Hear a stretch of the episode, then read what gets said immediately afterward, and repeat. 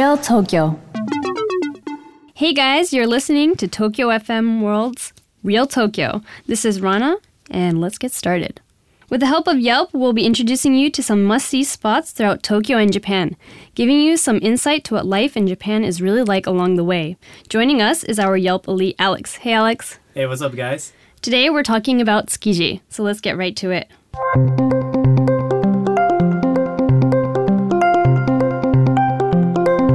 City Spotlight. Handling 700,000 metric tons of seafood every year, Tsukiji Market is a world renowned tourist spot. It's the oldest market in Tokyo and deals with not only fish, but also fruits, vegetables, and other wholesale retail. The day begins before sunrise with the hustle and bustle of trucks and auctioneers assembling. The auctions and handling of the seafood take place in the inner market, Jonai Shijo, while the outer market, Jogai Shijo, is where the sushi restaurants and other products like groceries and kitchenware are sold along the narrow alleyways. So, Alex, how was Tsukiji? Uh, it's interesting, you know, I've lived here for seven years, but it was actually my first time visiting. Oh, really? Yeah, it's uh, it was everything that I imagined what the fish market would be like, but also a little different, if you know what I mean. Um, I know that when we went, it was maybe like six or seven a.m. Yes, we went really, really early just to get, you know, everything starts so early there. It's a fish market. So it was really crowded, actually. I was surprised. Yeah, yeah, and you see a lot of these uh, what they call like the turret, like small trucks that they carry stuff, and those things were. Uh, people were riding them not in like straight lines, but like kind of around people in order to get to their place. And it is like you know a, a commerce place, right? Mm-hmm. And people were actually bringing stuff and bringing stuff back, and it was kind of chaotic. Yeah, a bit chaotic. Yeah, Yeah. I agree totally. Um, so while we talk about Tsukiji, I was thinking about us um, actually answering a few common questions. So first of all, why did Tsukiji even become a marketplace? In 1923, there was actually a Great Kanto earthquake, which destroyed the previous marketplace that was there. Um, and the replacement for that was actually borrowed land and I think a sea area from the Navy. And that actually became the new Tsukiji market. Wow. All right, so Alex, there's this thing called seri in the Tsukiji market. Do you know what that is? No, I you know that's uh first time I'm hearing that word. Okay, so seri means like wholesale uh, market, which means they're selling not to uh, consumers like everyday people, but they're selling more to chefs. Right, so it's kind of more like a business to business sale than like a grocery store where you sell to actual consumers. Yeah, exactly. So that's what seri really means. Um, and that's also the people who buy there are at the big auctions, uh, the tuna auctions that are famous there. Um, and you can actually see those auctions in person, although we didn't get to see it that day. Right. It kind of felt like the the battle was already over when we got there, huh? Yeah, exactly. So if you want to see those auctions, you can go there around 3 a.m., which is, yeah, super early. It's not even morning anymore. It's like middle of the night. Yeah, it's just the night after clubbing or something at that point. Is it does it start at 3 a.m. or Um, I believe the actual tours are not until 5:25, but through our research we found that you should be there around 3 a.m. just to line up to get a place. Right, so there's like a limited space for people to be able to go in, and so you have to m- make sure that you're there first to be able to go in at 5. Yeah, exactly. Um, so it might be good to actually reserve a tour if you can. Uh, we found a tour from Tokyo Cheapo, so you can check that out. Yeah, the Tokyo Cheapo article is really interesting. It kind of talks about a lot of the uh, the manners um, and also practical tips. Like it gets really cold at night, Mm. 3 a.m. Um, you know, don't take flash photography, that kind of stuff. Yeah. So it's always kind of good to know before going into somewhere like this, right? Exactly. Yeah, you don't want to be rude. Uh, you can check out the article. It's called Nine Things You Should Know Before Visiting the Tsukiji Fish Market Tuna Auction on tokyocheapo.com. They also have guidance in a lot of different languages, obviously Japanese, English, and even Chinese, Korean, and Russian. So it might be yeah, it might be good if you're uh, if English is not your native language as well. Cool. So in the introduction, we explained that there is an out outer side of Tsukiji and an inner part of Tsukiji. Um, do you know what the difference actually is? Um, I went there. I kind of understood a little, but not really. Right. So it seems like the outer side is more where the actual shops or like sushi restaurants would be, and the inside is where like more where the actual tuna auctions and the vendors um uh gather and all that stuff takes place. So it's kind of like uh, the separation between regular people and the fish market vendors. Yeah, definitely. The people actually work there. Yeah. Right. The people who work there go into the the inside, and the customers who come in, they want to check out the outside to maybe go check out some good sushi places. Yeah, exactly. Um, so I know we're talking about Tsukiji, and it's actually a big topic right now because Ts- Tsukiji is supposed to move to Toyosu, um, so into a new location. But we're actually going to talk a little bit more about that in our next episode, so please check that out. So, because Tsukiji is a fresh fish market, it's also an amazing gourmet spot for Sushi. yeah. So, uh, Alex, what is your recommendation for sushi? Uh, so when we went there, we saw huge lines outside of the famous sushi places. Um, obviously, uh, when you search sushi restaurant on Yelp at Tsukiji, uh, these places have the highest reviews. Yeah. But they also have the longest wait. Yes. Um, and if you're in Tsukiji, honestly, there's probably no way that you could get a, a bad sushi experience.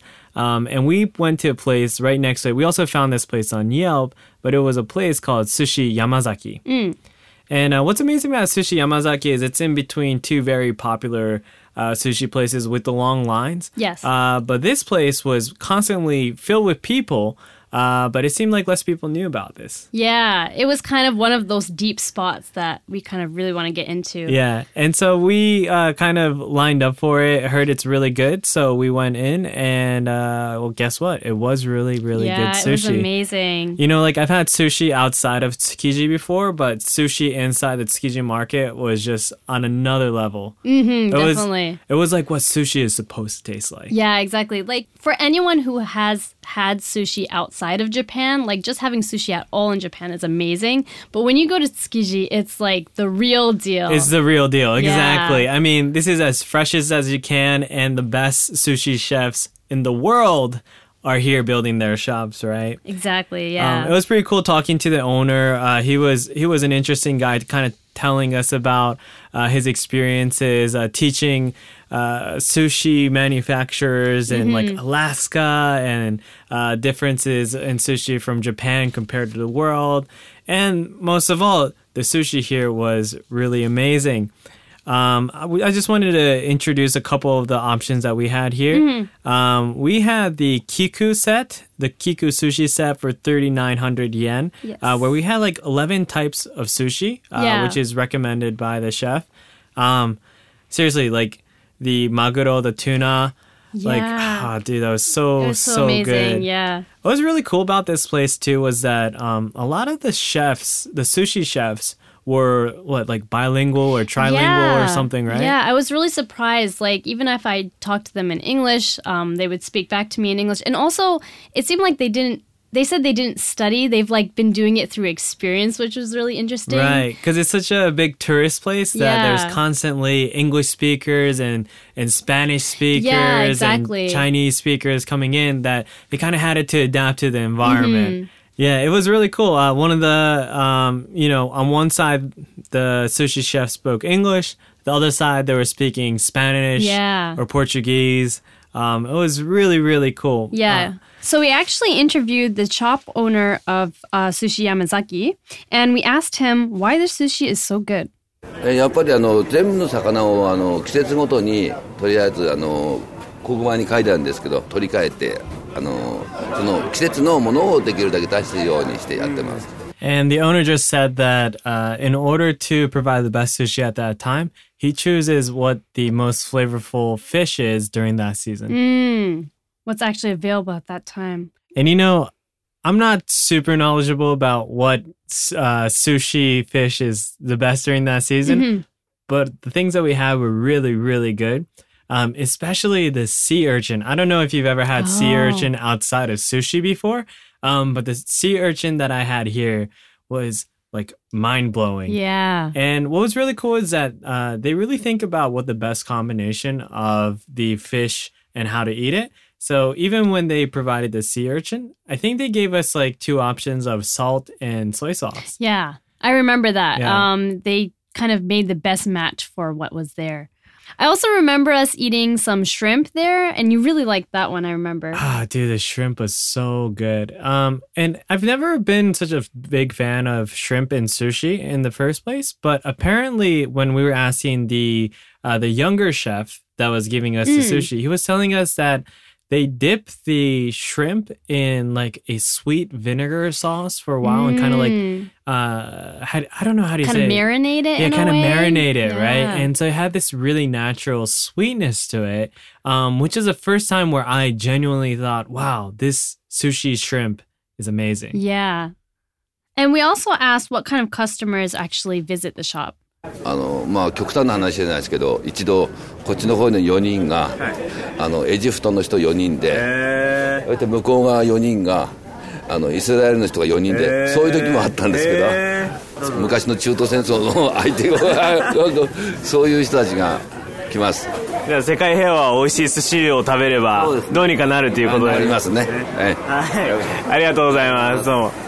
And the owner was just saying that in like really extreme cases, right? Four customers in one section uh, were from Egypt, and right next to them, four customers were from Israel, and they come from you know uh, some very different backgrounds. Yeah, places that have kind of had conflict, in the before. past. Yeah. yeah. And but the thing was, he said that we, we were, what we were joking around was if there's good sushi, everybody comes together. Yeah.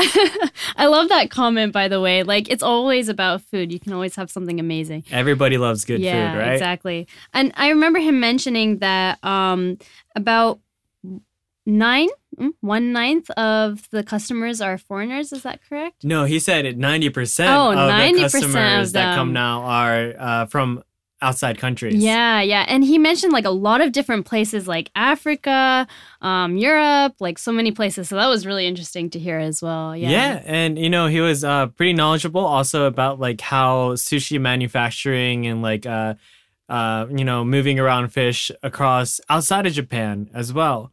So he's been on business trips in like Alaska, teaching people Mm. like um, how to cut the fish, and you know uh, I'm not super knowledgeable about yeah, it. yeah, uh, but, he, I mean, he knew his stuff about his own market, and he he was really um friendly and happy to really share that with us as well, Mhm. which kind of shows a part of the Tsukiji um atmosphere. Yeah, and also the hospitality was great because we were waiting outside and they Mhm. would bring us some green tea yeah, make sure that we had something to drink. And yeah, it was just overall just kind of uh, uh, Japanese hospitality that yes, has been around for like kind of a long time. yeah, definitely.